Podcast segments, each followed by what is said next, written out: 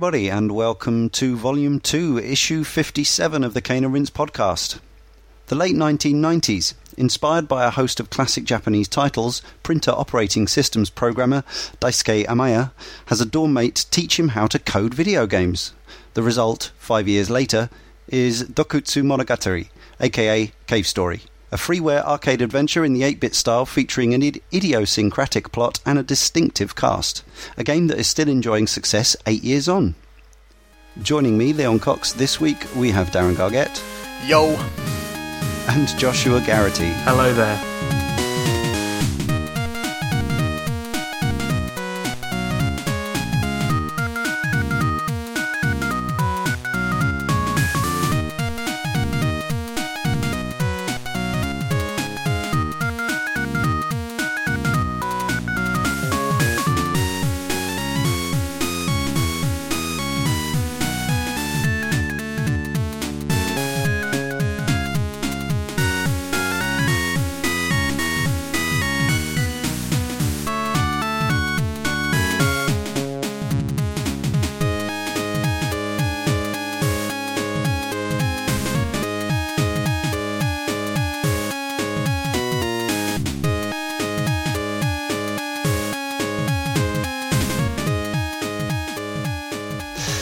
Uh, so I've been in contact with uh, a, a Japanese department unit. Uh, that is Jay Taylor's wife Kai. For the, uh, I was fairly confident about the pronunciations, but I just wanted to to make sure I was getting them right. So uh, actually, Daisuke Amaya is known almost exclusively as Pixel. I was watching a video earlier. Uh, with uh, the main man from Nicalis, whose name I can't remember. That's but, uh, Tyrone Rod- Rodriguez. Am right? Absolutely spot on. Tyrone Rodriguez, who apparently is a massive fan of Cave Story, and this is one of the reasons why Nicalis keep porting it and releasing it for other machines. Uh, or it's been suggested that they could probably make more um, more money by releasing different games rather than the same one over and over again. But uh, it's uh, it's kind of a passion project for him. But anyway, he's he's there in Pixel's house, uh, Amaya San's house, and he just calls him Pixel, and and and and. Amaya San Pixel seems absolutely fine with that, so so we can call him Pixel. Uh, as regards to the Spanish, uh, Spanish, what the hell? As regards to the Japanese name, name of the game, um, there are some Spanish games on WiiWare. Uh, uh, I, I'm assured, and apologies if I'm mangling, that it is Doukutsu Monogatari, which means cave story. Simple as that. So cave story from now on. But I always like, you know, it's it's it's a Japanese game, and that's its real name. We play a translation. Um, apparently, the translation was done by uh, a guy called Gideon Zhi, who goes under the pseudonym of Aeon Genesis, and this is what he does. Now, I don't know if this was a translation that was done. I, I assume the sort of English translation was done pretty much soon after the game came out on freeware in 2004. I believe so, yeah.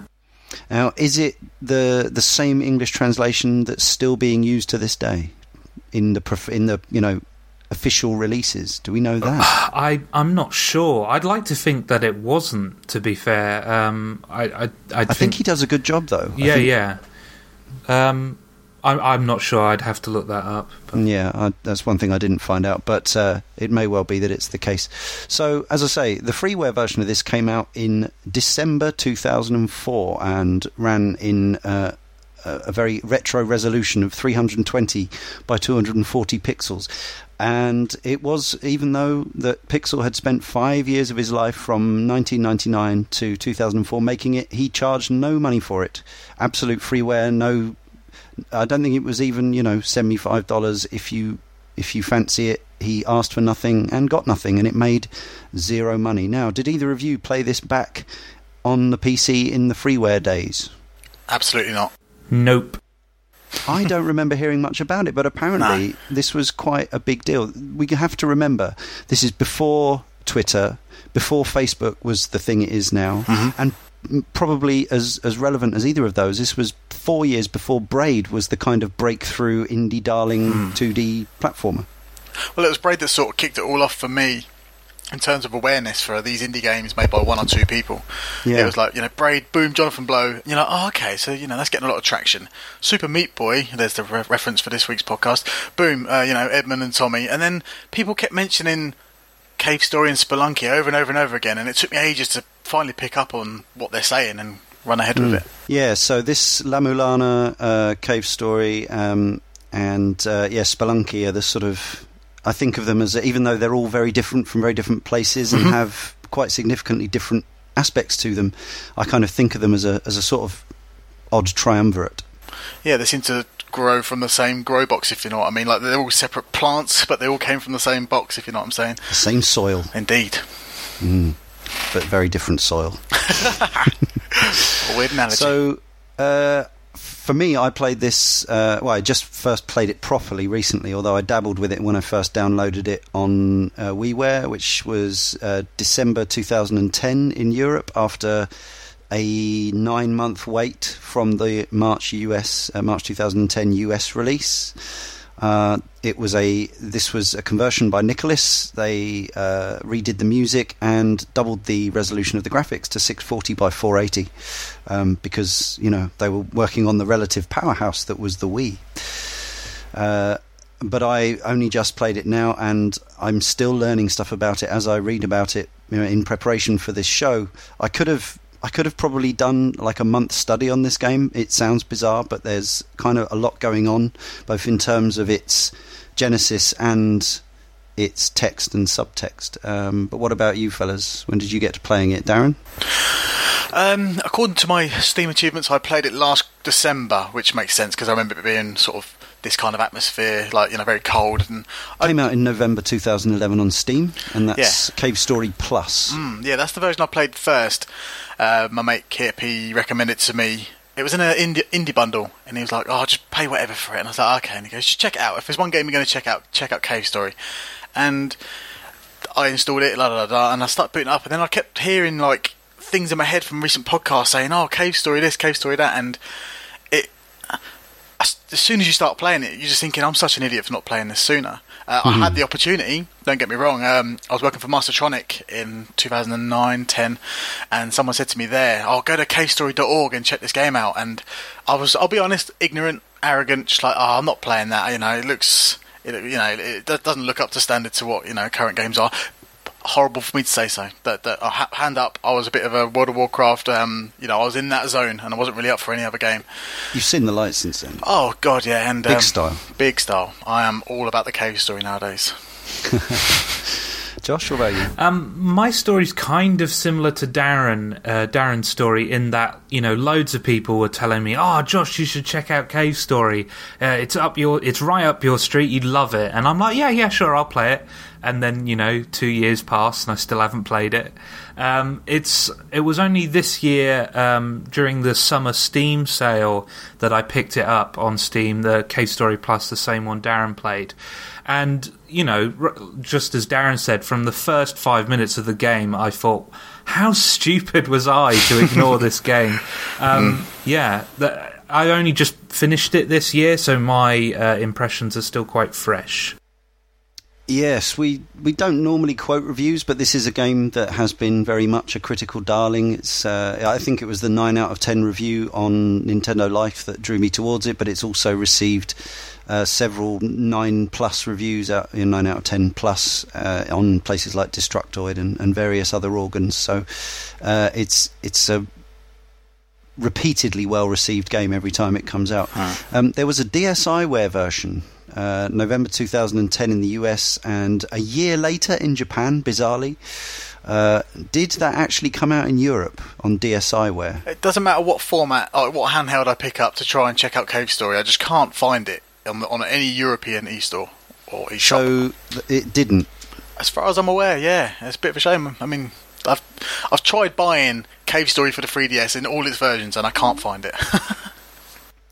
Yeah, I believe I believe the DSiWare version never did come out. Now we're currently waiting for the eShop version, which is uh, a specific update of the DSiWare game because apparently both Pixel and Nicalis were unhappy with the way it, it upscaled Hmm. onto the 3DS. So uh, they're doing a specific version. Um, with some of the tweaks that we've seen in Cave Story Plus since then on on Steam. Um, Now that has come out in America. Yeah, it's been on there for a, a few weeks, and Yeah, they're, as we record. they are they, they've just got Guxt, which is a shmup by the same. Uh, by the same people or person, I think it's I think it's Pixel's game called Guxt. It's a shmup. Oh, Um, okay. And Nicalis have um, have put it on the on the eShop. You can also get that on PC for free. Uh, again, it's another freeware title. And Hmm. Ikachan, which um, is coming out soon on the 3DS eShop. Uh, yes, uh, Pixel's other works. I'm not familiar with any of them. I believe Ikachan, which uh, translates as Little Squid. That's right. uh, yeah. was his first game, which he actually he Cave Story was the first game he wanted to make, but he knew he wasn't capable of making the game he wanted to make, so he cut his teeth on a game called Ikachan, which is still being updated and ported to this day. Uh, on on the uh, on his softography, there are a lot of other games that I don't know. Uh, Azarashi, Akantares, Rain Guxt is there. Uh, Jill Jill Soap Run, Hundred Kitties or Neko One Hundred. Oh, sounds Pio great. Pio, Pixtone. So uh, he's been he's actually been rather busy while Nicalis has been have been busy themselves porting Cave Story. Hmm. He's been making all these other things. Uh, he has actually been quoted, and I'm not going to directly quote him verbatim, but he has said he do, he's not sure that he'll ever make another game as good as Cave Story, but uh, hopefully, at least he's trying. Yeah, I quite like that like that quite you know that paraphrasing quote because it sort of means that you know, it he's not he's he's quite grounded now. Like you know, I mean, he knows Cave Story is really good, and the fact that I'd, I wouldn't like it if he just come out and go, yeah, I can do better than Cave Story. Do you know what I mean? I quite like the fact that he knows that Cave Story is you know pretty hmm. special, and even if he can't reach that high again, I'm sure there's a. there- I'm Well, sure Ik- Ikachan's great. Well, that that quote says to me he's very self-critical, which means he's always going to strive to do things better. So you know he recognizes that Cave Story has a lot of fans and a lot of love, but it doesn't mean he's going to let himself you know off easy. He's still going to try just as hard every time. and also it's it's a good way of not you know setting yourself up for failure because if he does make another game say as good um, the expectations uh, are slight you know we'll be cautious based on what he said so uh, hopefully you know if he came out saying I'm going to smash Cave Story off the planet and then came out with something that was you know, just just similar similarly excellent then maybe uh, people would be disappointed also the creative situation is going to be so different. He was working full time while creating Cave Story on his own, completely on his own, including the music and the graphics over a five year period. Uh, while, as I say, developing software for printers. Um, he only went full time as a developer uh, two, I think, two years ago or less. Um, and now he, you know, he is now a games developer, and that is his career. Uh, it's I think he only started making money, you know, f- when Nicalis got involved and started porting the game to consoles, uh, because, as I say, he he hadn't charged for the freeware version. So, um, sales figures are extremely hard to come by. Uh, understandably, I mean, who knows how many people played the free version? Uh, I could find one quote which is not from Pixel or from Nicalis, uh, but from a, a totally unreliable third party. Uh, but sold 100,000 on console and 500,000 on PC. Uh, don't know. Could could mean anything, but uh, we're, I would imagine that the ballpark of several hundred thousand across all formats is probably sounds about right to me. Yeah, I'm pretty sure that PC one is is gathered from maybe the Humble Indie Bundle and the amount Yes. of people who buy that, and then he just got the number from there. It sounds quite feasible. Yeah, definitely. So other versions, uh, as I say, we we in the, uh, the UK at the time of recording, um, which is November 2012. You might be listening to this at any stage. Uh, in the future, the eShop version is not out here. Hopefully, it will happen. Um, now, there is a version we can play on the 3DS, and this is the November 2011 Cave Story 3D. Which, by all accounts, is not a very good version of that game. None of us have played it, sadly. no, Uh, we- it- it was in a very limited print run over here. It came out for about a week, like in terms of availability, and then it just disappeared. And French people are selling it, but I don't really want to import a French copy and have it all be French. Do you know what I mean? Sh- surely all the European languages are on there, aren't they? Yeah, and again, it was quite a high price, which is another reason why I didn't want to buy it. It was like I think it was sixty euros and stuff like that. It was it's inflated quite a bit because it is such a rarity now in, in Europe. So it's the same core game, but with polygonized graphics. Yeah, I was watching a quick look earlier over at um, GiantBomb.com, and even Patrick Klepek himself isn't too keen on the uh, the new art style. And to be honest, it's yeah, it's not very endearing at all. Well, it takes away a lot of the charm that the original 2D art had. Just just from looking at video of it, I, I know it's not really a version of that game I want to play.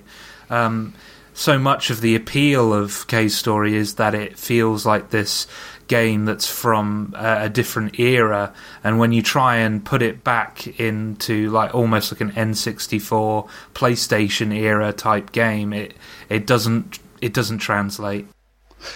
What's weird is it was that this version was made by Nippon Ichi, who are you know, famous for their uh, wonderful 2D art. um, they they make the Disgaea games and La Pucelle Tactics and. Atelier Iris and all these, you know, um, sort of very niche, very Japanese uh, games that again have a huge following of their own.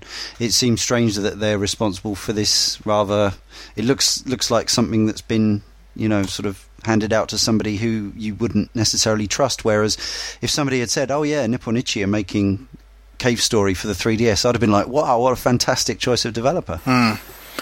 It, it just kind of contradicts the the creator's name, Pixel, and then it's all polygonized. Like, I think I like Cave Story the way it is because that, like he's called himself Pixel, so he's pretty much he's going to be a pretty decent guy at pixel art, I imagine. You know, if you call yourself Pixel, you, you know you got some sort of legacy to live up to.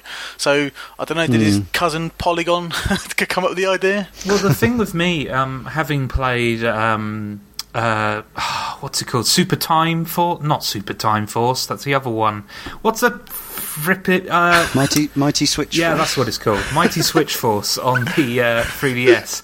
Um, I, I by Way Forward technology. Way forward, yes. Um, 2D art on the 3DS looks better in 3D than 3D polygonal stuff. So it's insane to me that they even made this decision. Why not take the original art design and make that 3D instead? I, I imagine it would have improved the game dramatically, but oh well. The the review scores are noticeably a few percent lower all round. Like, hmm. um, does does that suggest that not only does it not look as charming, but it also doesn't play as well? We're I- talking out of our hats here because we mm-hmm. don't know. Yeah, of course. But- From from what I've heard, and of you know, it's not necessarily trustworthy, but from what I've heard, the game plays you know fine, just as well as the original does. But having that different art style takes away from the atmosphere, and that's enough to put a dent on the experience. Hmm. And apparently, on the uh, the the history and um, fact checking side, this game has also been ported unofficially to Linux, Mac OS X, PSP, Xbox original that is, the GP2X, and the Texas Instruments graphing calculator. Oh yeah, that's my favourite one. That is. That's my best console. Uh, so it's uh, you could say it's almost ubiquitous. Uh, are there any obvious machines that uh, no iOS version as yet? No, No, that's there's no. PSN or Xbox Live Arcade version of it, which I think It's is just an been rated by the ESRB though. It's just been rated like today Oh, or yesterday. It just got rated over here and in America. Well, I, I really hope that does come over to those stores because I would play that game again for, for 400 achievement points. you yeah, know. Oh god, yeah, I don't need an excuse to play it again. Uh, the Steam version has a bunch of achievements, a whole ton, doesn't it? It gives you achievements almost any story beat at all. You get something for it. Uh, but I don't think the, does Steam not have a, an imposed limit like XBLA does about how many achievements you can Nah. have in a game or The, whatever. the Binding of Isaac's got about a billion achievements, and it's Right, just okay. yeah, as long as you want it to Um, be. So that sounds like that could still happen. Certainly, with you know, in in the last months or of of Xbox 360 and XBLA, they'll be looking for releases. You know, some sort of marquee XBLA releases, I suppose, um, and hopefully things to give away for free on PSN Plus with Cave Story would be nice. So. Uh, yeah, there's, th- and this is a game which uh, just again, just reading up on and, and just doing Google research, um, this game inspires incredible passion and loyalty amongst its user base. So- So many people are talking about, yes, a new version's coming out. I can, you know, I, I can buy my seventh version of this and play it again. I, I could totally understand that because I'm I'm kind of the same with uh, Edmund McMillen and Tommy Reffin's work with Meat Boy and Isaac and Hmm. like I buy it on Steam and then they release a digital version and I buy that. And then they release an art book where you know Edmunds comics from when he was like 15, and they're really Hmm. mental. I bought that, and it was like 30 quid. I was like, oh, yeah, I'll buy that. I can imagine like you know the Pixel fans, you know the the equivalent of do the same thing, and I, I totally Yeah. understand it. Yeah, I'm like that with indie games as well because I feel like there's a more direct link between me and the creator. So I feel like when I'm buying those games, I'm supporting uh, people I really care about. It's not it's not like with a big retail game where it's like a faceless corporation who I don't really know, and so I'll only I may love the game, but I don't really know the people involved. But with these games, it feels a, a bit more personal. I don't know what cut uh, Nicalis Pixel and or the platform holders uh, take in, in each of these transactions, but judging from the fact that Pixel has gone full time developer, the fact that Nicalis keep releasing it, and the fact that it keeps coming out on new platforms suggests that everyone's getting a, a fair deal. And uh, again, watching that interview between Pixel and uh, Rodriguez from Nicalis, uh, they seem to have a very good relationship. So. Um, I guess you know Pixel's doing all right out of it, even though it's been Nicholas who have produced and, and distributed the, all these um, console versions, which is good to know. So the game itself um, takes about seven hours to beat on average. Yeah, that sounds about right. Yeah. Yeah. About right. Yeah, not massive, but uh, not teeny tiny either. Uh, now, this is a test. This is a challenge. Uh, who wants to have a go at pitching the story? Uh, this is a warning to listeners. There probably will be spoilers, and although it may not seem like it from what you may know about this game already, this is the kind of game that spoilers could be damaging. Josh, do you want to have a, a go at describing the scenario? Um, so you are a robot, Mm-hmm. and you are on this big floating island in uh, in the sky, Yes. and there are and you come across this village of rabbit people. The Mimiga. Yes, and um, the story is about these uh, these villagers getting attacked by a mysterious enemy called the Doctor, and he's capturing certain members of the Migma to experiment on, and so forth and so on. Um, and th- they talk about some, something called the red flower, and how that affects the Migma, and how it turns it, It's a, it's a bit of a mouthful. sorry, Mimiga, Mimiga, Mimiga, yeah. and it talks about how the uh, red flower turns these uh, these Mimiga into into monsters, essentially these mindless weapons. Um, yeah, and the story kind of progresses from there, and there are lots of different like mysteries and certain reveals, and you meet all these you know different characters. But I I was surprised by how mature the story was, and I think that's what's going to really strike people when um, they play this game is that the art style is kind of misleading, and the, and the music and everything about the presentation, because the story does get quite dark towards the end. Hmm. Yeah, it's it's quite a a nice ju- juxtaposition though, because like the the music and it's got it's quite humorous as well. I, I'd say in the dialogue, like you know, there's some, Yeah. especially with Balrog, the the sort of I don't know what he is. It looks like a suitcase to me or something like that. Uh, he is officially a bar of soap. okay. According according to Pixel, uh, a, a, an early build of this game had all the enemies uh, based on bars of soap. He thought it would be fun to have all the enemies looking like bars of soap, and the only one that ended up looking like a real bar of soap, apart from there are a few little blobby enemies who you could say resemble soap, is Balrog. But he also added a face and stripes. So yeah, he looks like a TV or a suitcase or a giant stereo or something. But yeah, he is soap. Yeah, he's got some quality, uh, some dialogue. Like um, every time you fight him, he seems to be like a, an occurring, like reoccurring character. Like the first time you see him, he sort of kicks a door down and he references the Kool Aid Man, the, the drink in America. He goes, "Oh yeah!" And when you first beat him, he says, "I remember this," and it's a very obscure Mario Party reference to Bowser. He'll, he'll always say it uh, when you when you see Bowser in Mario Party. He'll say, "I remember this," and then when he comes back. He'll then say, "Oh, I remember this," and he'll fly off again, just like Balrog does in Cave Story. I didn't even spot that one. oh, That's a, that's a good one. played many Mario parties in my teens. The, Yeah. the story moments that really got to me is when the story started to just show off how kind of disturbing the process of being changed by the red flowers was. um, there's a villager who gets captured, and um, I think it's uh, Balrog who actually forces her to eat the red flowers. And her friend comes up to her and like, oh, oh, come on, you know, hold on. And then her eyes turn red, and she's you know lost control, and it really creeped me out. Um, and I think it was the contrast between the the visual aesthetic and um, what was actually going on. If this had presented itself as a horrific game like a Silent Hill, I'd be expecting something like hmm. that mm. in that game. But because it's you know all the charming music and all look of the colours and it's pretty, that moment really kind of caught me off guard. It really freaked me out.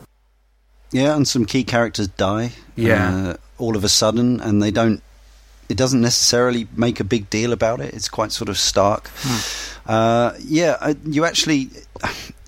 Another thing to stress is that the story isn't really spelt out to you. You you really have to go digging. And in fact, sin- even since I've completed the game, uh, I've learned that there is a better ending. Um, I learned during it that there's also a worse ending. Uh, we'll, we'll, come on and talk separately about the endings, but um, there are certain conversations that you can never have if you don't talk to everyone that reveal key things. Um, you start off. Uh, the the game starts off with a, a cutscene um, with a, a, man in a room who who uh, uh, and there's I mean there's a strange juxtaposition even between there's a science team who are researching the the island who consists of a number of people. And and these for the most part just look like regular Japanese people. And yet they're sort of coexisting with these uh, rabbit like, white rabbit like Mimiga. And then there's your character who isn't explained at all. You literally just start in a cave and you look like a, a little robot boy. Um, but you're a very human like robot as well. You know, you can't breathe underwater for very long. Um, you die if, quite quickly if you take hits. Uh, they've added an easy mode on, on the modern versions and uh, the Nicalis versions that wasn't there, and I've started playing it again on, on normal, and uh, it's very easy to, to just die all of a sudden. It's not it's not a particularly easy game. No, uh, that's because like the enemies can severely overwhelm you at points, and it's got quite an old fashioned. I know, old fashioned is probably a bit too harsh, but it's got a, an old school mentality with the save system. Where it's like, you know, there's an icon where you save, and mm. you know, there's no checkpoints basically. So if you die, you will go back, you know, a certain amount of time from when you last saved. And it's very easy to sort of think that you saved because you've gone to the health stations, gone, yeah, my health's fine, my missiles are fine. You forget to save, and then you die out in the field, and you're like, oh no, I'm back all the way there. Yeah, you have to manually manage your saves. It's not auto checkpointing for you at, at all in any no. way uh, I'm sure everyone will fall foul of that. Um, yeah, we'll probably uh, touch back across the story at various points, but um, I don't want to uh, do a, a, sort of, you know, point by point no. Run through it. Uh, but suffice to say that it is interesting, it is layered, um, and it's it, it is surprising both in in its sort of depth and just the fact that it's it's genuinely a bit odd. It's not self-consciously odd like you know some games where people might say, "Oh God, that game's so crazy," you know, where crazy things happen that are designed to be crazy and zany and out of this world. It just this feels like the writing of somebody who's generally just a little bit, you know, odd in a in a nice way, a little bit eccentric. Yeah. Um, I couldn't really sort of you know, maybe I'm just being dumb and, and I didn't study English to a high enough level uh, or literature, but although there are themes, I couldn't sort of determine any obvious sort of analog or subtext for this in terms of it's saying this. It's it's not. It doesn't appear to be like. Um, desperately trying to get some kind of moral message to you. No. Uh, but it does have sort of ideas that, that sort of come and go and sw- and swim around, and a general there's there's a sadness to it, but also it, as as as Darren says, it does also amuse and it can make yeah it can make you chuckle. Uh, it's it's a it's a really odd one, but surprisingly memorable considering you know that it, the story's told with like eight pixel high characters who uh, have you know little cameo shots in the corner of the screen. The only thing that I did think that maybe there was something about it was it struck me that the Mimiga are like test you know, uh, cosmetic test rabbits or animal testing s- victims. Hmm.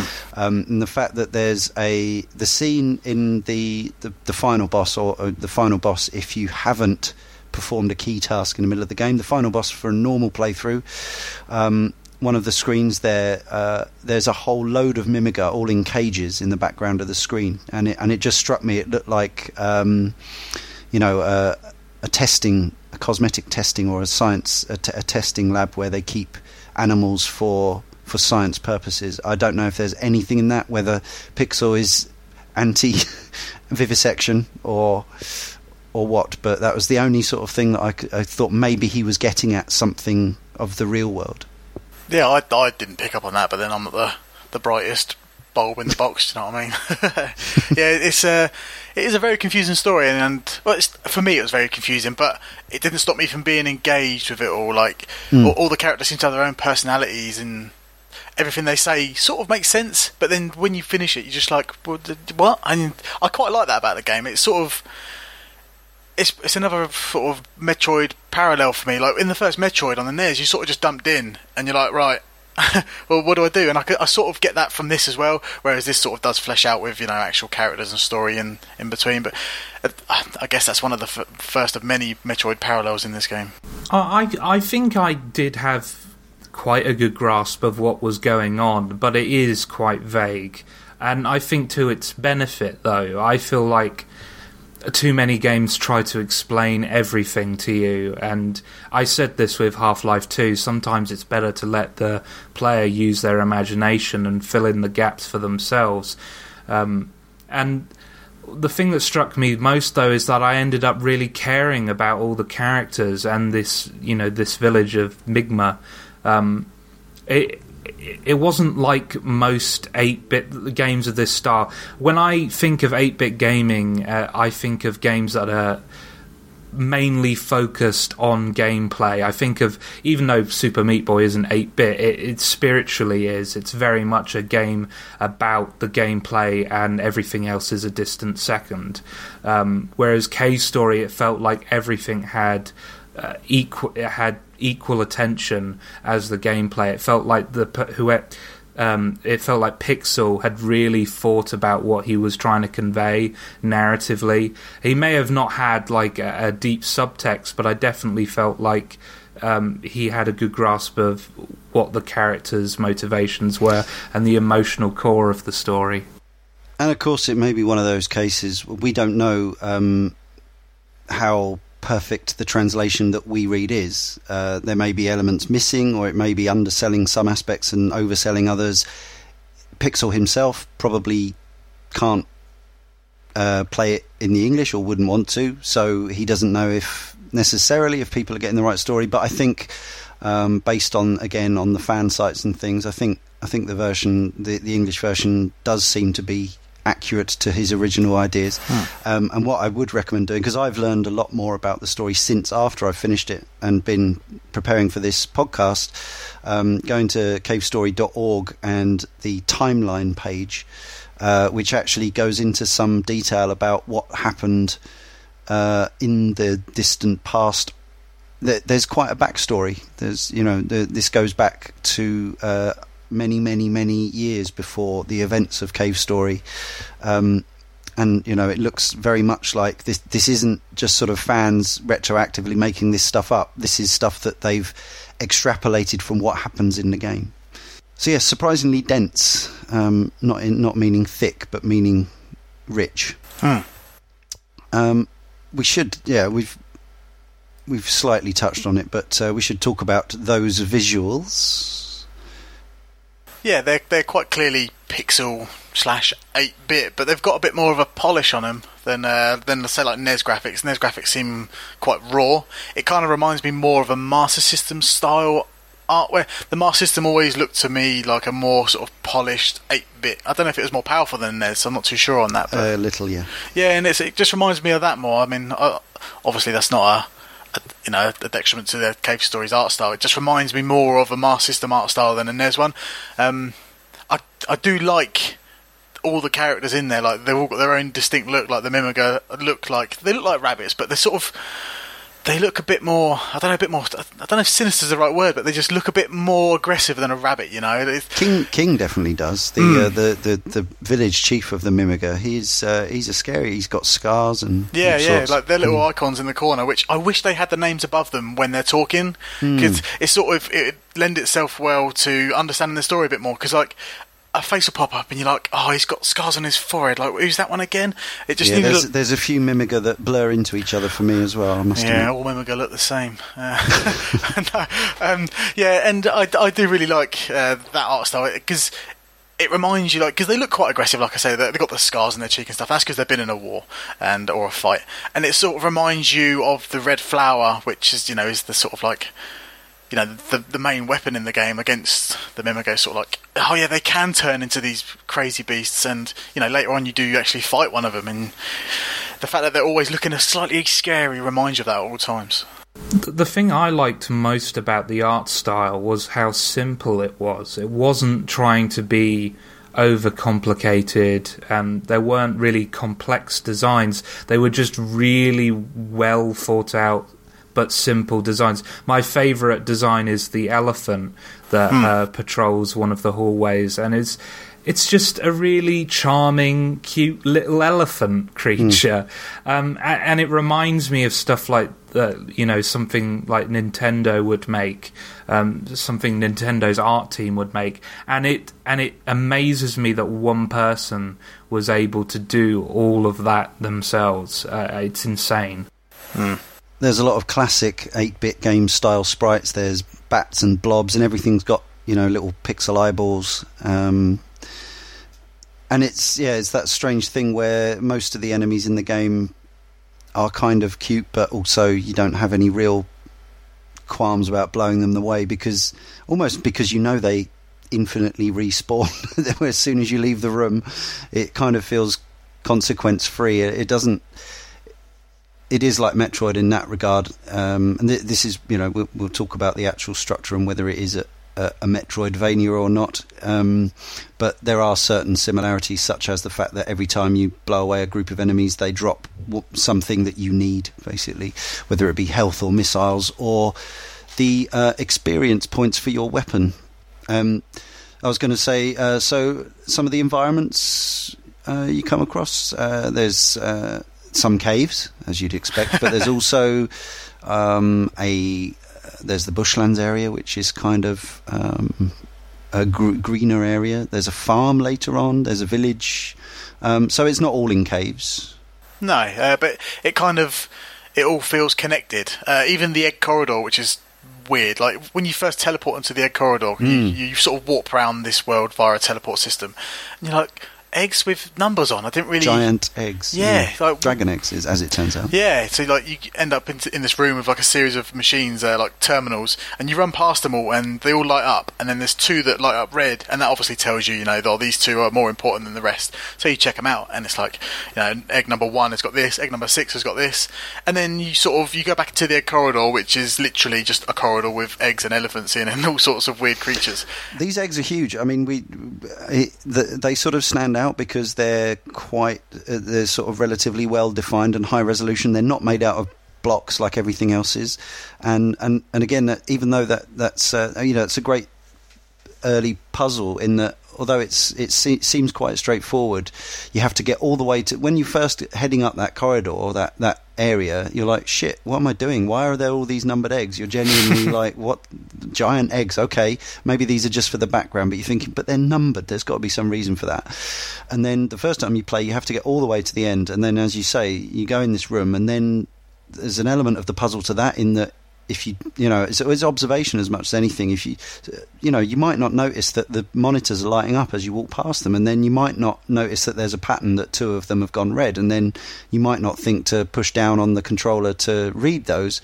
And then you might not think that when it mentions eggs 1 and 6 that you actually have to go in underneath them um, past this very very dangerous uh, insta death uh, blast of uh, sort of lightning um, to actually go inside the egg and collect uh, items. Mm, and even after I noticed the terminal was turning red and it telling me to go to egg one and six, I still couldn't work out how to get inside the egg because it's Yeah, exactly. really ambiguous. It's sort of like just jump into it. And you're like, well, that's not as consistent with because the game's got like you know, I, sort of these icons that are door uh, door icons, but the eggs don't have that. They don't have No. any s- uh, visible entrance, and it sort of puzzled me for a bit. And then you know, I just did a little bit of testing around and just jumped into an egg, and yeah, it was a bit bit weird that bit.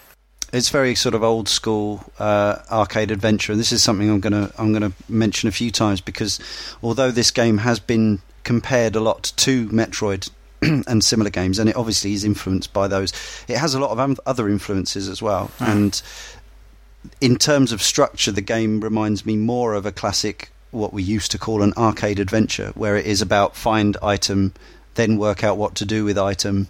Um, in, but in an action scenario, we're not talking a point and click adventure here. But it's more linear than a Metroidvania. It's not like you pass 50 doors with a red coating on that you can't open until you get the right weapon. There's nothing like that in this game at all. No, it, it definitely shows that kind of promise though at the start because that tutorial intro level in the cave, well, it's sort of mostly in the cave, but there's like, it's like it's a very sort of grey cave, and you have no weapon at the start, and you're sort of bumbling through. There's bats and there's things that can kill you like spikes, and you pick up the um the gun from a box by, next to a guy who's sleeping, and then you're like, oh right, so I use that gun to go, I go back, backtracking, which is a key feature of Metroid. You go back on yourself to shoot the blocks away, and then it sort of it sort of works out. And you're like, oh, okay, so maybe this game could be a Metroid style, you know, adventure game, but the rest of the game doesn't pan out that way. And I'm wondering if that's it, if that's Pixel sort of scaling back his scope for the game and making it more concise. Because if it had loads of backtracking, would I don't know if the game would be any worse or not, but you know, it's hard to tell. But I think he maybe just scaled it back slightly to um, or greatly to help the game move um move forward all the time. Yeah, there's very little backtracking. You do revisit a few areas, but not in any extensive way, I wouldn't have said. No, not unless you want to get the, the life capsules and stuff like that, Yeah, which yeah. give a very Metroid noise, don't they? A very Metroid-esque noise when you pick them up. yeah, that's one of the most Metroid uh, or Super Metroid elements of the Hmm. Of the experience. Definitely the life capsules, but of course, um, this game lends itself. I was just about to say, as regards to that, the, the, you know, the initial visit to the egg corridor. As a, as a great illustration of how this game lends itself and is, is a is a popular game of speedrunners um, because the first time you play that, you don't know what you're doing. You don't go in the eggs. You don't collect the things. The second time you play it, you don't bother going to the room at the end first. You just go straight along, jump in the eggs, and you can play the whole game like that. And now, as I understand it, I've done some uh, looking into this. Um, of course, a true Metroidvania will normally have sequence breaking in it. So uh, either through glitches or clever design, you'll be able to skip entire items um, or get things early. So, uh, and you can't do that in Cave Story. I don't believe there's a there's a point. There are certain things. There are things you can miss altogether, but you'll you'll probably need them later. Although, in the case of the map, which is just sitting there right at the start, I didn't get that for ages on my first playthrough. I had no, I just never saw it. There's just there's it doesn't send you past it or or particularly near it. Um, but this time I knew where it was. Now I don't need it, I suppose. But It's Um, pretty. It's pretty. Um. Oh, what's the word? It's, it's not necessary that map. I wish it was better. Uh, I, maybe because the game isn't, you know, a, a game where you do explore every inch and n- nook and cranny like a Metroid game. Uh, but the map is a little bit weak in my eyes. It's just sort of like a green long bar that goes across the screen, and I you're think like, it's deliberately ambiguous so that you don't over rely on it. Now, uh, I've heard, I, I was looking into the development of the um, 3DS eShop or eStore version of Cave Story. Now, apparently, the DSiWare version had the map viewable on screen. Uh, on the second screen the whole time, but they've actually decided that that was detrimental to the experience of actually playing Cave Story and exploring and discovering the world for yourself. So they've removed that from the 3DS version. that, that makes sense. And if they if they don't want it to be a focus, then it, it entirely makes Hmm. sense why it's just a green sort of vague bar. Yeah, it just gives you it just gives you an idea of where you are in the grand scheme of the area you're in, but it Hmm. doesn't tell it doesn't give you any specific clues about I think maybe there was one point where I worked out a path via the green sort of map, but generally the way to do it it's you know it's it's a bit like uh, it, it it doesn't work like the Super Metroid map, but it's like the Super Metroid map in that you know you can see there's a uh, there's a there's a big room there, and you, know that you can't get to the rest of it. But that's what makes you think about you know potential, whether it be using the X-ray to to jump through the ceiling or whatever. This uh, game, one of your items is not an X-ray, so you, there are, there are sections later on where you do have to effectively jump through jump through the background, work out that some blocks are not so, as solid as they may look, and um, but it always seems logical. I never got frustrated or confused with this. It always seemed to make a certain amount of sense. Yeah, even in the sand zone where you have to find the little puppies for the woman, Mm. it gives you information on the on the you know the current goings on. It's sort of like find the dogs, and you're like, or the puppies, and you're like, oh man, where are they? So you look at the map, and the map's not really giving you much, but it gives you a vague idea of where to go. Like, oh, I can go down here, but then you you'll see a sign, and it will say. Keep an eye out for various markings on the walls because you can walk through them, and it you know it does like a Nintendo school of thinking where it will it will teach you through gameplay. So like the signs next to a concrete pillar that's got holes in, you're like, oh okay, I can walk through this. Um, and then you start looking around, and you're like, and then you start seeing paws because you're looking for a dog, and there's paws on the on the wall, and you're like, oh, hang on, there's got a gap through that, and then it's you slowly work things out through gameplay. It's, it's quite clever. There were, I remember some of the puppies being quite sort of yeah, quite cleverly hidden. Hmm. Um, There's one in a dark room where you see nothing apart from a few sort That's of right, yeah. visual clues where like there's rain dripping down to the bottom where there's a, there's a dead guy on some sand and previously in the level you're taught that if you step on the sand a crocodile will bite you yeah, of Mm. course of course of course and um, so yeah you see the you see the rain dripping on this dead carcass or ske- you know skeleton and uh, it pushes you down. You can't Yeah. make the jump. The rain, Ah. the rain hampers you. Yeah. Oh, there we go. Yeah, and but the whole room's dark, so what you have to do, is to use your machine gun to sort of shoot around and make a path through the not the light of the gun, but the way how it's cl- the collision detection of the bullets Yeah, or your head. or your head. Um, but there's lots of little uh, gameplay secrets. I mean, in fact, in fact, in again in cavestory.org, there's pages and pages and pages of secrets, and again, not sequence breaking as such, but things that you can do in the game that you don't have to do to discover secret items. Um, there's a whole complex almost um, you know how in I think almost every Zelda there's a chain of swap, swaps that you do to get a, a particular item. Apparently in this and now we'll talk about the, the gun the actual shooting mechanics and, and the platforming um, there's a there's a sequence where you can end up swapping guns to get the ultimate weapon in the game uh, which I didn't manage to do. I I swapped with uh, Curly Brace who's a female robot character and I think that was the gun I kept for the rest of the game but apparently there are there are, there's a more convoluted uh, way of getting even better weapons. Um, yeah, no, I, is because um, I remember a sequence towards the end of the game. Um, you go back to the village uh, towards the end of the game, and I wanted to see if I could get back to where I originally was because you know I've got this new boost ability, and I had Yeah. also discovered that I could use the automatic gun to make me jump even higher if you shoot towards the ground.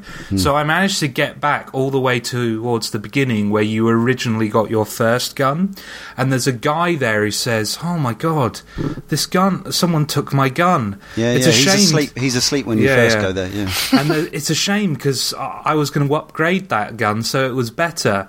And so I assume if you keep the original gun and don't swap with Curly, if you go That's- back there, I believe that's it. Yeah. yeah, Yeah. So, but that's just one example, and I, I think there are many things like that. Not nec- not necessarily power ups in that same way, but just general items, uh, secrets. I'm looking down this list on on cavestory.org, and it says. To get Chaco's lipstick, to get the alien badge, to get Curly's underwear. Um, what? There's a, there's a whole sequence at the end where you end up wearing a, a mask, uh, a Mimiga mask, to convince uh, to to get hold of an item to convince uh, the farming Mimiga that you're uh, allowed to get uh, play with this water sprinkler. Um, but apparently, you can then go and do some stuff while still wearing the Mimiga mask that you can. Uh, change your experience. You can even get to the final bosses while wearing the Mimiga mask somehow. Uh, uh, all all that sort of thing. So again that you can just you can play this kind of the straight way the the normal arcade adventure you know get item solve puzzle shoot your way through level and go on but there's again this i suspect this ties in with the the, the way that this game uh, engenders such passion in its in its fan base not just the um, the sort of multi-layered and quite complex and ob- obscure story, but also the the many many sort of intricate secrets that the game has. There's, there's a lot of replayability here.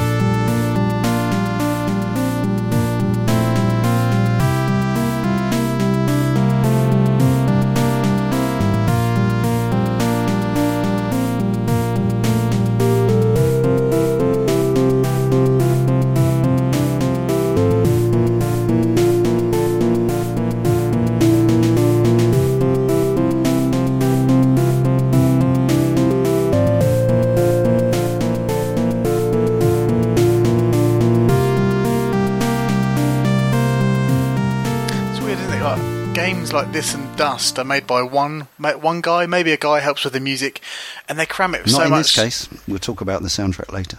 Oh. But He did yeah, it all himself. Oh, right. They cram it all. They cram all this stuff in themselves, but then they have. They just want to put stuff into the, these games that you know they don't tell you about, like wearing the Mimiga, mask. Oh God! Uh, and and like like in Dust, there were so many uh, cameos in that game where like, like you know you bump into the Fez guy, the the Castle Crashers, and the levels are themed on those you know those aesthetics, and it's really clever. And like, but games like you know the AAA games, you rarely see any of that. It's it's very Yeah, weird. it's away from focus testing, and also, I guess in that case, the developer who's sitting there for five years working on his game, uh, it's as much to alleviate boredom for himself by Hmm. making things different, not just you know creating another tile set for another set of levels. Actually going, no, what would be fun to you know put in here, and they can make personal little touches. Like I gather there are references in Cave Story to uh, his wife and the birth of his child and, and all this sort of thing. So, and again, you couldn't really do that stuff in a in a game that's made by you know twenty to hundred people. no. So yes, the this is a platform arcade adventure shooter. Uh, so one of the things you do a lot of is shooting. So you start off uh, with by getting that first weapon. Uh, what's it called? The, is it called the Lone Star or something like that? The yeah, yeah, yeah. Uh, so, and that's your basic gun. Now, I didn't even realise what was going on at first. I thought I was leveling my character up, but it turns out that each weapon you collect uh, can fire up to three levels. yeah. Um, also worth saying, we should say your character has hit points, and uh, different um, attacks and enemies take off different amounts. And as we said before, you can quite easily find yourself whittled down to nothing. Um, you take when you take a hit, you kind of bounce. You get bounced in that way that you do in games, uh, but it's not it's not overly frustrating. You don't have control taken away from you for too long. Um, it's always avoidable as well, and the general crispness of control of your character, who you only find out. In fact, his name is Quote. You only find that out if you get the real ending. By the way, uh, it's um, he feels delight- delightful to control. Just the perfect amount of inertia, uh, responsive jump, etc., etc. Would you gentlemen agree? Oh yeah, absolutely. Um, it it's another case like Super Meat Boy where it does feel like you are always in perfect control. So when you die and when you fall down, it feels like your fault. It doesn't feel like the game is screwing you over.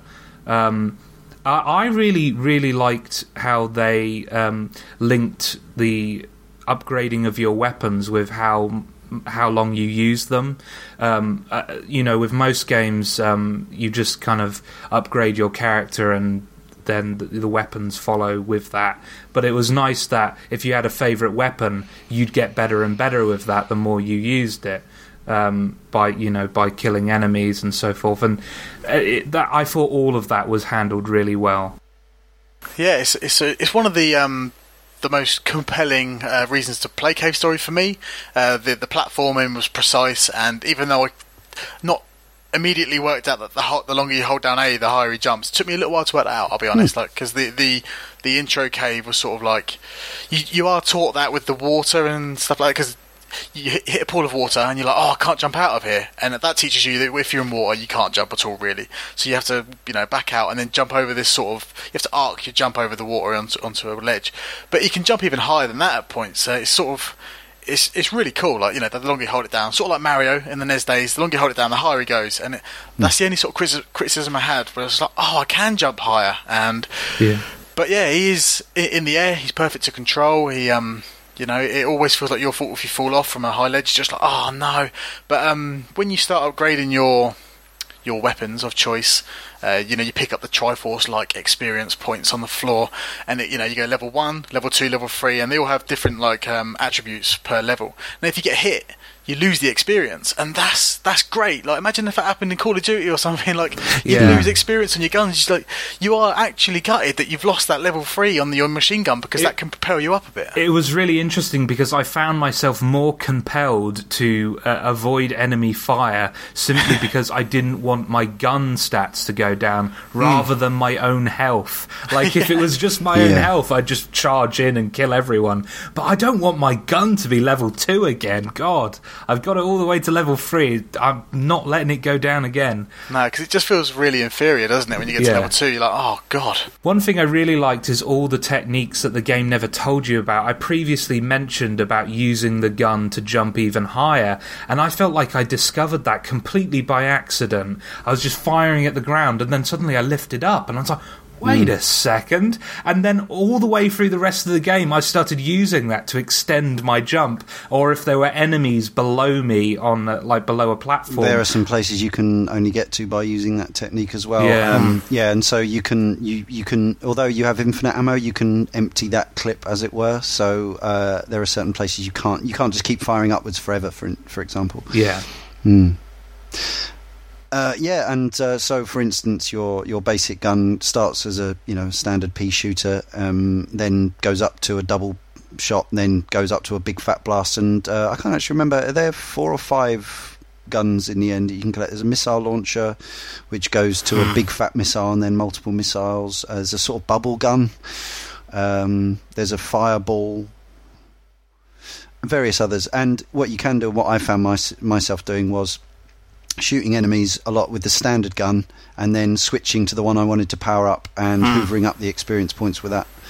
So you don't have to use the experience with the gun you're currently using. You can use it with whichever weapon you've got selected at the time. That there is a weapon called the Nemesis. Looking at this cavestory.org website, Oh yeah. a weapon of some exp- expertise to use. It just says basically don't level it up. Level one is like the best; it's amazing. Ah. And level level two, it sort of fizzles out, and level three just fires out little rubber ducks.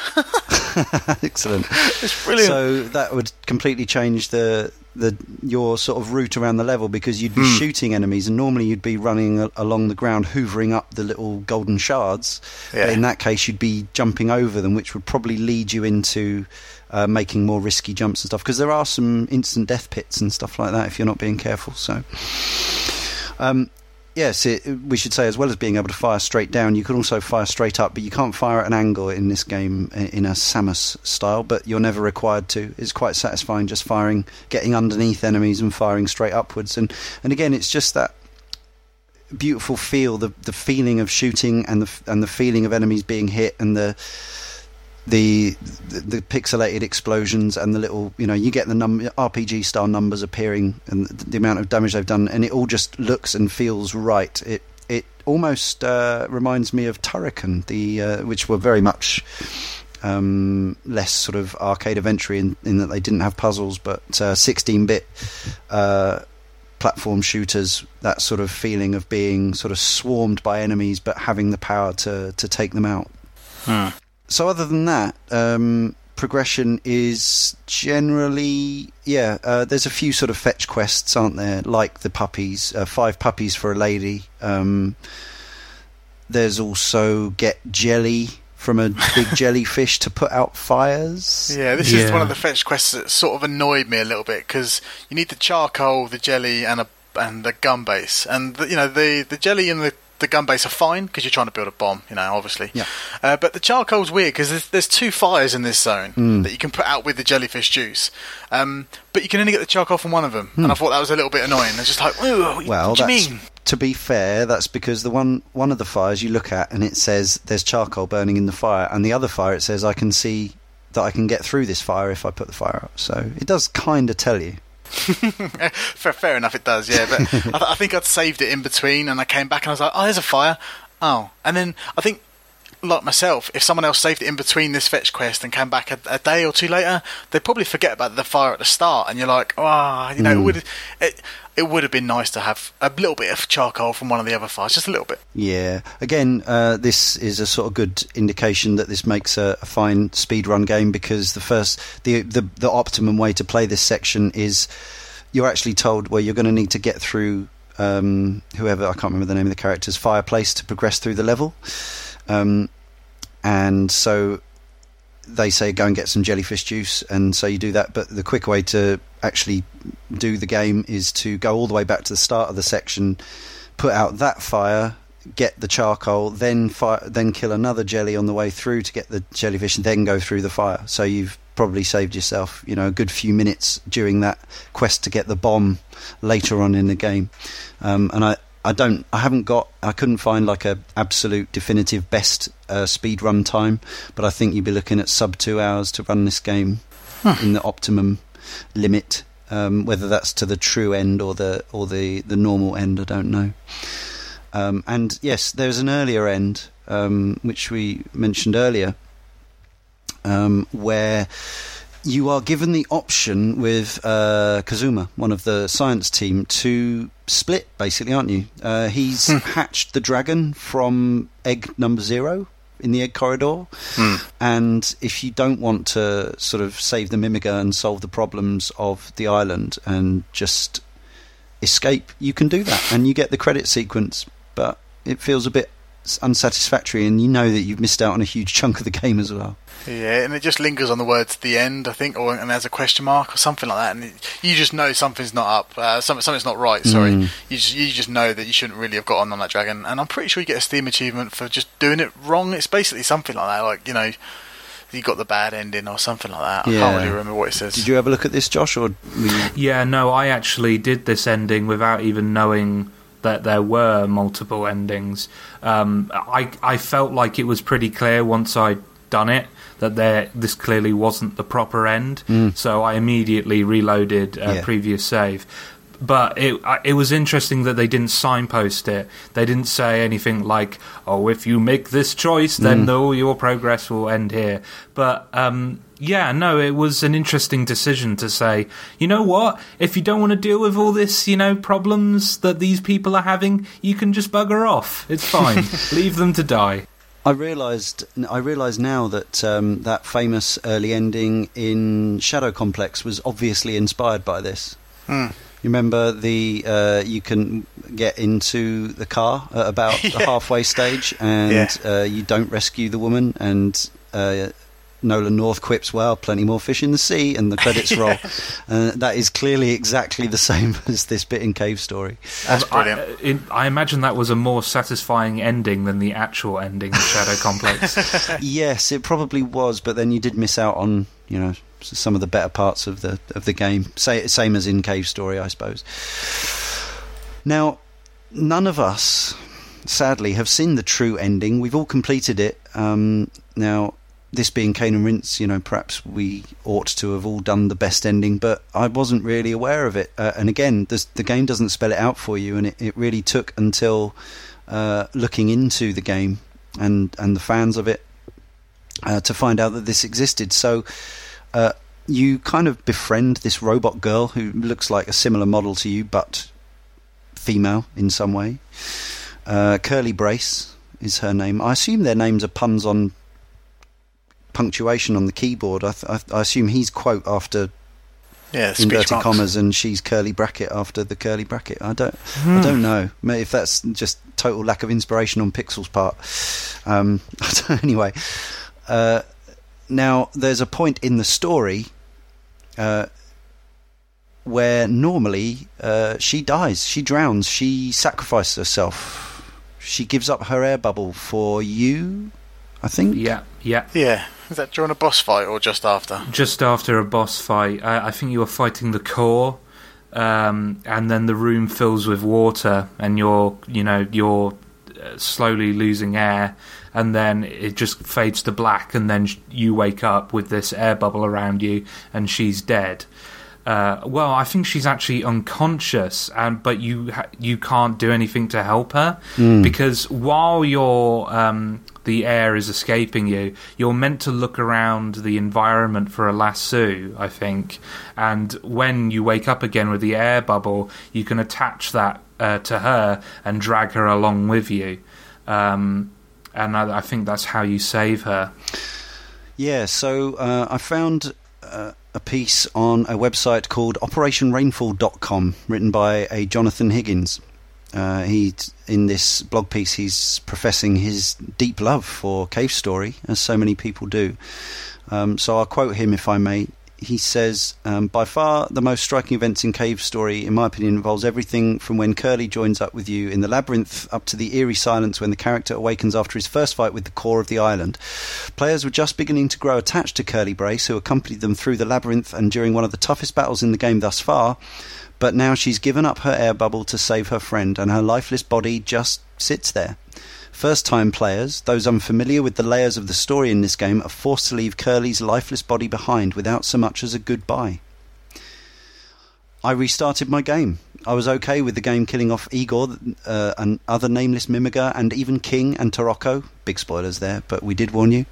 But as soon as that big metal door closed behind me, there was no way I, uh, there was no way to get back Curly.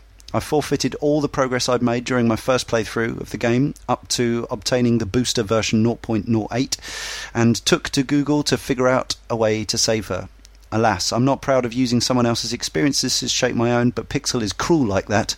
The game offers absolutely positively no hints that a booster version 2.0 and the ability to change Curly's fate is available until the end of the game. And even then, everything is exceptionally well hidden. So uh, there's more I won't read on, but uh, you can find that if you want to find out about the real ending. Um, but you know, if you've played it before and you're listening in anyway, then uh, if you didn't get the real ending, then now's the time to go back and do it.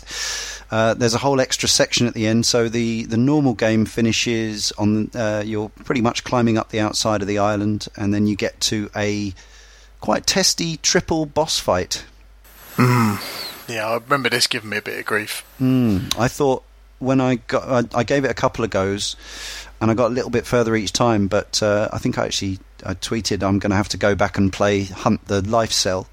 Um, I hadn't collected very many of them. I have no idea where most of them are hidden. Uh, some of them are very obvious, and lots of them aren't. But in the end, I actually managed to.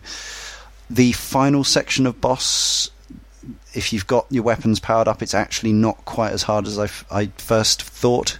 Um, but yeah, this is a three three or four stage final boss with no stages in between. Although there is a little there is a secret way you can get some extra hearts, which is to talk to one of the Mimiga in a cage, and they uh, multiple times, and then they all get hearts above their head, and you can quickly gather them up before they disappear. I think the way I did this in the end was I saved that jar from is it Jenka? Jenka the the, the granny. Yes, sa- there's there's a Zelda style uh, one time only use life mm. jar which I used on a boss ages ago, thinking oh I can probably refill that at some point. Yeah, I think she even says like you know you can only use it once, and I was like oh okay. Yeah, I was like whatever. sure, I'll just find a fairy fountain. Oh know. mm. and um, yeah, and then I just I remember dying over and over again. I thought, oh, I'll check my inventory and see what's going up, you know, see what's going down, even up or down. And I was like, oh, I've got this jar. So I always got to the same point where I found myself with two health left, and I was on I was on critical, and then I popped this jar, and it everything was fine. So yeah, um, wise words. Yeah, save that pot uh, for the final boss is is a damn good tip. Um, but of course, as I was about to say, if you've saved Curly, there is more to go. There's a there's a last section uh, in hell, effectively, um, which uh, involves going to the very heart of the problems of the island, which is this uh, ancient uh, entity Ballos, who is kind of um, he's the creator of the demon crown, basically. So. Um, the evil cannot t- truly be banished until Ballos is so, uh, and apparently the uh, the, this final boss uh, is even harder, has multiple stages again, and uh, I think you know you're going to need to have found the majority of life cells up mm. to this hmm. point and probably kept your retry and so on to see the true ending. But I've read testaments, te- uh, testimonies, I should say, from big fans of this game who are still stuck on the final, final, final boss. Hmm, that's, that's quite cool. I quite like the fact that there's much like Super Meat Boy. There's like a dark world, and it just gets crazier and crazier. Like myself, I haven't finished Dark World and Super Meat Boy, but I quite mm. like the fact that there's a game that I love that I still haven't finished yet. I, I, yeah. I, I think that's quite cool. It sounds scary. Uh, Josh, how did you find the the regular final boss? Um, I struggled with it a lot. Um, I have a problem with uh, multiple stage boss fights with no checkpoints. Yeah. Especially after playing Bayonetta, which had in boss checkpoints. Yes. And checkpointing in general is probably one of my biggest issues with games, unless it's like a deliberate design choice. I think But it is I- here. I think Yeah, no, I know it is. it's in keeping with the with the with the ethos of the whole piece, isn't it? I, I, I, guess so, but the boss is so bloody hard. Um, I tried it 15 times Wow. and managed to uh, defeat it uh, on the 15th time. Nice. I found the final uh, stage of it to be the easiest, actually. Yeah. Because I figured I I don't really need to bother with these other two enemies trying to attack me. I just need to focus on the big, massive eyeball that I need to destroy. Um, uh, yeah. Um, no, I wasn't a fan, if I'm honest. Um, I feel like if you're going to have me fight a boss, uh, multiple stages of a boss, have at least a save point in between each uh, stage because I, I I just don't want to finish the game. Like I felt I was com- I because I gotten that far, I felt compelled that I needed to finish this game. But if I hadn't have enjoyed the game that much that far, I would have just left it unfinished because it was frustrating me so much. Yeah, fair enough. Uh, there's more to do with this game as well as the uh, story. There's uh, various challenge modes which open up. Um, I think these have been added since uh, you know post uh, Nicalis getting hold of it. So there's a boss rush, uh, sanctuary time attack, Curly story mode. I think you get to control Curly for a bit. I'm not sure if she she plays the whole game all the way through. Um, there's uh, sort of various um, sections, and both Darren and I have had problems with this. Where on the Steam version, you get to the end of one of these uh, time-based sections, which is a sort of remixed area from the main game, and then when it goes to post your leaderboard time, the game seems to crash. Yeah, pretty much hard, just hard crashes. And well, the first time it crashed, it got rid of the, the screen completely. I went to view the leaderboards again just to see what your time was or whatever, and it just it locked up and said, you know, Cave Story EXE has failed to respond and just disappeared. Strange because uh, you know the, this, the challenge seemed quite good, but if they're not going to work, then I'm not going to put the effort in. Yeah, You know what I mean? Uh, I think you know the the fact that these sections are in here, uh, you know, boss rushes and so on, uh, are testament to the how robust the, the core platforming shooting gameplay is. Um, but Definitely. yeah, if if they're not actually going to play ball, then there's plenty of other games where you could be you could be doing similar similar things. Uh, but again, I guess for you know massive lovers of the whole cave story thing, it's good to have that extra content. Um, I don't actually know. You know, I, I I believe the WiiWare version. You know, not many people are likely to download that now. I wouldn't imagine is uh, a thousand Wii points, which is about seven English pounds. Um, not actually sure how much the Steam version is because I think I got mine probably as part of a bundle or something. Cost me the equivalent of a quid, I guess. Uh, I imagine the 3DS version is going to be seven or eight pounds, something like that. Uh, it's not an expensive game anyway. No. Yeah, and it's sort of, I want, like I said earlier, I want, sort of want to buy it on a different format just because I feel a bit not greedy, uh, selfish that I bought it in a bundle, and I, I, you know, I like it this much, obviously, from what I've said, and I just want to give him some more money. You know what I mean? It's that thing like we said earlier. I just like want to give Nicalis and uh, Pixel just that bit extra more money, but I can't, can't do it. I'm sure it'll happen. Uh, and the other, as well as we mentioned, uh, speed running, which this game does lend itself. There's also limit setters. Um, I'm not actually sure because I haven't tried the hard mode for myself. I imagine it's fairly brutal, and the idea of completing the bosses on on hard just frightens me. But one of the, the sort of the most obvious ways to limit set in a game like this is to not collect any health. Yeah, it's funny you say that because I've been watching a, a you know a Let's Play Cave Story on hard, and he's Okay. he's pretty much going through it with free health, and it is bonkers. Does he? Yeah. d- does it have the health cells that you can collect, or does it actually lock them out? Uh, I haven't seen any. Uh, Yeah. I, I, I, I think they are there, but he's just choosing to ignore it all, and he's got all the power ups. He's got everything. Like he's done everything perfectly, and he's he's right at the end. And yeah, he's died like so many times. It's it, it is again Meat Boy esque, but I probably probably more punishing because you will have to go back to your last checkpoint. yeah, some people, you know, love that shit, and Mm. uh, and fair play to them. And again, a, a game that lends itself to that sort of gameplay because because it is so the controls are so tight and the design is so solid that you can challenge yourself to do that. You'll you'll never get killed unfairly, uh, only Mm. if you lose concentration or you you know you take a misstep yourself. Crikey! Now, uh, Pixel, as well as uh, writing the story, doing all the graphics, etc., also wrote the soundtrack. Now, there's uh, if, for most people who play this now, unless I assume you can still just download the vanilla free freeware version. Uh, generally, you have a choice of three versions of the soundtrack. Um, I think it's two on the Wii version, but on Steam there's classic, remastered, and new.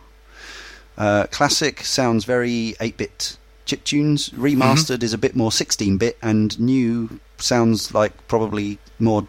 It's it's more lavish, more like a high-end Korg or something. Would that, is that fair? Am I? Yeah, Yeah. But weirdly, it's my least favorite one. Mm-hmm. Uh, my my favorite soundtrack is the remastered one Yeah. because Yeah. I, f- I feel like it has a lot of that you know 16 bit charm to it. The new one feels like it takes away a lot of that charm. Mm-hmm. Um, I don't know. I, I I played it on that setting for about five minutes and then immediately decided no this isn't for me did anyone play the game for long periods with the new soundtrack I did, yeah. My first playthrough, I, I had the new one on most of the time. Um, my second playthrough, I'm playing on the, the normal difficulty with the remastered soundtrack uh, with classic graphics. With the lower lower res graphics, it doesn't really make that much difference, to be honest. Um, and I have dabbled with the classic soundtrack, but it it is, as much as I like 8-bit chip tunes, and you know the main thing to say is is here this is this game is full of fantastic tunes uh, brilliant melodies. Uh, the 8-bit chip stuff can be a little bit harsh on the ears in this game, I would say. So the remastered is a nice halfway house between the two. yeah Yeah, it was definitely my preferred choice of uh, sounds. Which is um, the remastered one is the one they use in that that that Cave Story 3D retail box. I was listening to the video earlier. and I was like, oh, they're actually using the good soundtrack. So there's there is one good choice from the visual and audio. I, I wouldn't. I wouldn't say that. I think they're all. All three of them are pretty decent. I just think it Yeah, depends yeah. on your taste. Uh, and because the game is so retro, I felt like a more retro soundtrack was appropriate for it. Um, but I'm amazed that he did the music, the art, and everything else for this Yeah. game because it says so much about the talent of this guy Hmm. that he can do this much this well. I mean, the music is incredibly good. Um, one of my favourite soundtracks for any indie game. Um, j- just from the title screen when the main theme uh, comes in, you're like, "Wow, I'm in for a treat here." Absolutely. Uh, and there are uh, some more secrets um, as regards to that. You can, uh, depending on your actions, at some point in the game, you can uh, have the title screen play different music, including a piece which isn't anywhere else in the game, I understand. So there you go. Again, it's, it just harkens back to the, the secrets within an indie game. It's just Hmm. it's just stunning. Correspondence, uh, we haven't had loads. That's probably partly because of the relatively obscure nature of the game, and also because I didn't put the thread up nearly as early as I normally do. So apologies for that. But listeners and forum members alike, please, if you're a listener and not a forum member, you could change that. If you're a forum member already, or you're going to be one, don't be afraid to start a thread about any game from any era, and particularly the ones that we're about to cover. You don't have to wait for one of us to do it. Um, if you've got something to say for the forthcoming show, then just start the thread for the game well in advance. It's fine. But Mike Leddy, 83, reliable as ever. Uh, he says, It's ridiculous that one man can make an amazingly rich experience that feels complete and in no way homebrewed purely in his spare time. The version I played was the possibly controversial PSP version, prompted by an awareness of the mass critical response it received. In short, it completely justified its place as a strong platformer and felt like a stronger release than most uh, the more recent PSP platformers such as the Prinny games. The last boss really tested my skills, and the flow of the game seemed well paced, always keep me, keeping me interested. When the triangles flow regularly, it's easy to get hooked. In the recent years, it's become a minefield to choose a definitive version for when I finally get around to purchasing the game. I'm tempted by the 3D version, curious of the Plus versions, eager to try the NES style controls of the WiiWare version, and as of recent news, waiting on whatever the game might evolve into for a rumoured PSN XBLA release. I'm as ready as ever to play it again and extremely glad I took the, in retrospect, no brainer gamble on the game. It's funny you mentions Prinny in this. Uh, Ah, you know, in the little, I've not played because, the Prinny games. Uh, I've only met a Prinny in in uh, in Disgaea. Um, you can play as Prinny in the 3DS Cave Story 3D version. Of course, because it's by Nippon Ichi. Hmm. There we go. Ah, good good knowledge. Three word reviews in alphabetical order. Gene82 says deserves the hype. Bador SNK says retro aesthetics renaissance. Toine Laviche, a debutante three word reviewer, says not on eStore. The mega famous, super duper cool guy James Mielke says, I know. Godfather of modern indie. How cool is that? James Mielke, yes, that's the former editor of One Up and former right hand man of Tetsuya Mizuguchi and current uh, right hand man of Dylan Cuthbert. Yeah, I couldn't remember that in such short space, so I said stupid stuff instead. And finally, Mealtime Strategy says Brainia Craniumed Metroidvania. So I stole your three word review there, Josh. My apologies. It's all right. you probably would have got the name wrong anyway. That's That's, Oh. your, that's your thing, isn't it? Oh. Harsh. So, our own summaries then. Um, Josh. Cave Story was a pleasant surprise for me uh, because you know I had a lot of people telling me I would uh, I would love this game and it would be right up my street, but I kind of ignored it. Um, because I had all these other games I was interested in, and it was only when I picked it up on the sale and realised how stupid I had been you know that I realized how good a game Cave Story actually is. It felt like Cave Story took a lot of things that made 8-bit and 16-bit games great and put them all in a blender, combined them and uh, kind it kind of represents the best of that that era of gaming. It's all the best things about that time period. Um, and it was it was almost like an interesting history lesson playing that game, seeing the way games used to be made. Um, I've played those games uh, in the those uh, eight, uh, 16-bit and 8-bit games before as well, but it was just nice seeing a game that kind of amalgamated all those experiences into one. I, I highly recommend it for anyone who is a fan of those older style games, but for anyone who's interested in seeing how games used to be made and who's about the same age as me. Darren Gargette.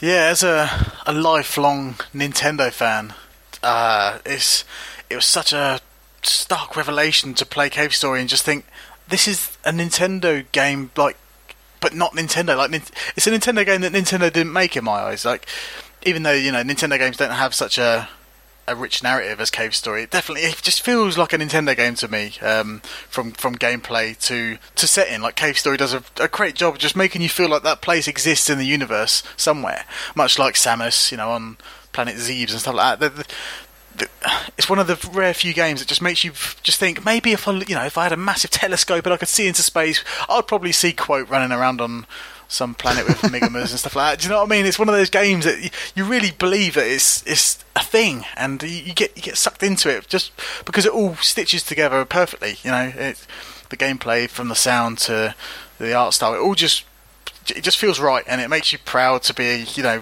a gamer. You know what I mean? It's just like I play I play games. Oh yeah, would you play? I just play Cave Story, and you just like. Oh god, this is amazing! You know what I mean? It's one of those games, sort of like Hotline Miami recently. You're just like, yeah, like games are amazing, and this that's what Cave Story makes me feel like. Nice. Video games. Indeed. Yeah, people will generally uh, refer to this as a Metroidvania, which is you know fine. If you know maybe t- you could argue semantics about that. Um, it definitely does have elements of the Metroid about it, and the Castlevania and the Mega Man, but it also some other influences are quite strong in there. Um, you know, good influences like Gunstar Heroes, other treasure games as well. And as I say, as much as anything, it reminds me structurally and in terms of atmosphere of some of the old English, uh, British 8 bit games like Starquake and the Sacred Armour of Antiriad. So if you like those games, um, this is worth checking out. Generally, it just feels like uh, it does feel like a labour of love. Um, impeccable, honed design, uh, balanced difficulty, logical puzzles, albeit in a you know sort of squiffy universe Um, the feel of the char- character control and the shooting, the jumping uh, is just spot on. Um, the story is intriguing, but it's also cute and, and charming. And overall, the game is just a thoroughly excellent experience. Now, you can play along with Cane and Rinse, and you should do. Uh, next up is Sega's Binary Domain. Uh, you probably didn't buy a copy when it came out, but you may have done since because it's crazily cheap. Following that, Pac Man Championship Edition and DX, and some Pac Man conversation. Then the Half Life episodes, uh, Half Life 2 episodes, I should say, 1 and 2, although I gather Gabe Newell has said that they are basically Half Life 3. This is concerning. Um, and also hopefully some talk amongst us about whether Gordon Freeman really is an analogue for Jesus Christ, if we can dare go down that path. After that, Okami, and I urge you to all go if you have a PlayStation 3 and play the HD version of Okami because it's stunning. Then Shenmue's 1 and 2. And then in the new year, we're going to feature some indie developers, including the people behind Apple and Papo and Yo. The blog is at caneandrinse.com. Quick rinse videos on the blog and the YouTube channel. Uh, recent videos are Fez, Dust, Hell Yeah, and uh, Half Life 2. So, yeah, there's uh, quite a few 2D platformers to Do we check have a out. Cave Other Story ones- one? We have a Cave Story one. It's been up for some time. Oh, I'll add it to the uh, show notes for this podcast. Uh, you can find us at, at Facebook at facebook.com slash Cane and Rinse. You can email us at caneandrinse at gmail.com. Your support for the show, of course, as ever, via your iTunes subscriptions, reviews, and ratings. Hugely appreciated, very helpful to us. But most of all, we'd really like more and more of you to join the Cane and Rinse community and have your say about anything gaming related or podcast related at caneandrinse.com slash forum. Until next week with Binary Domain, we'll leave you with some chip tunes of one of the three flavours provided by Pixel in his cave story. Until then, goodbye.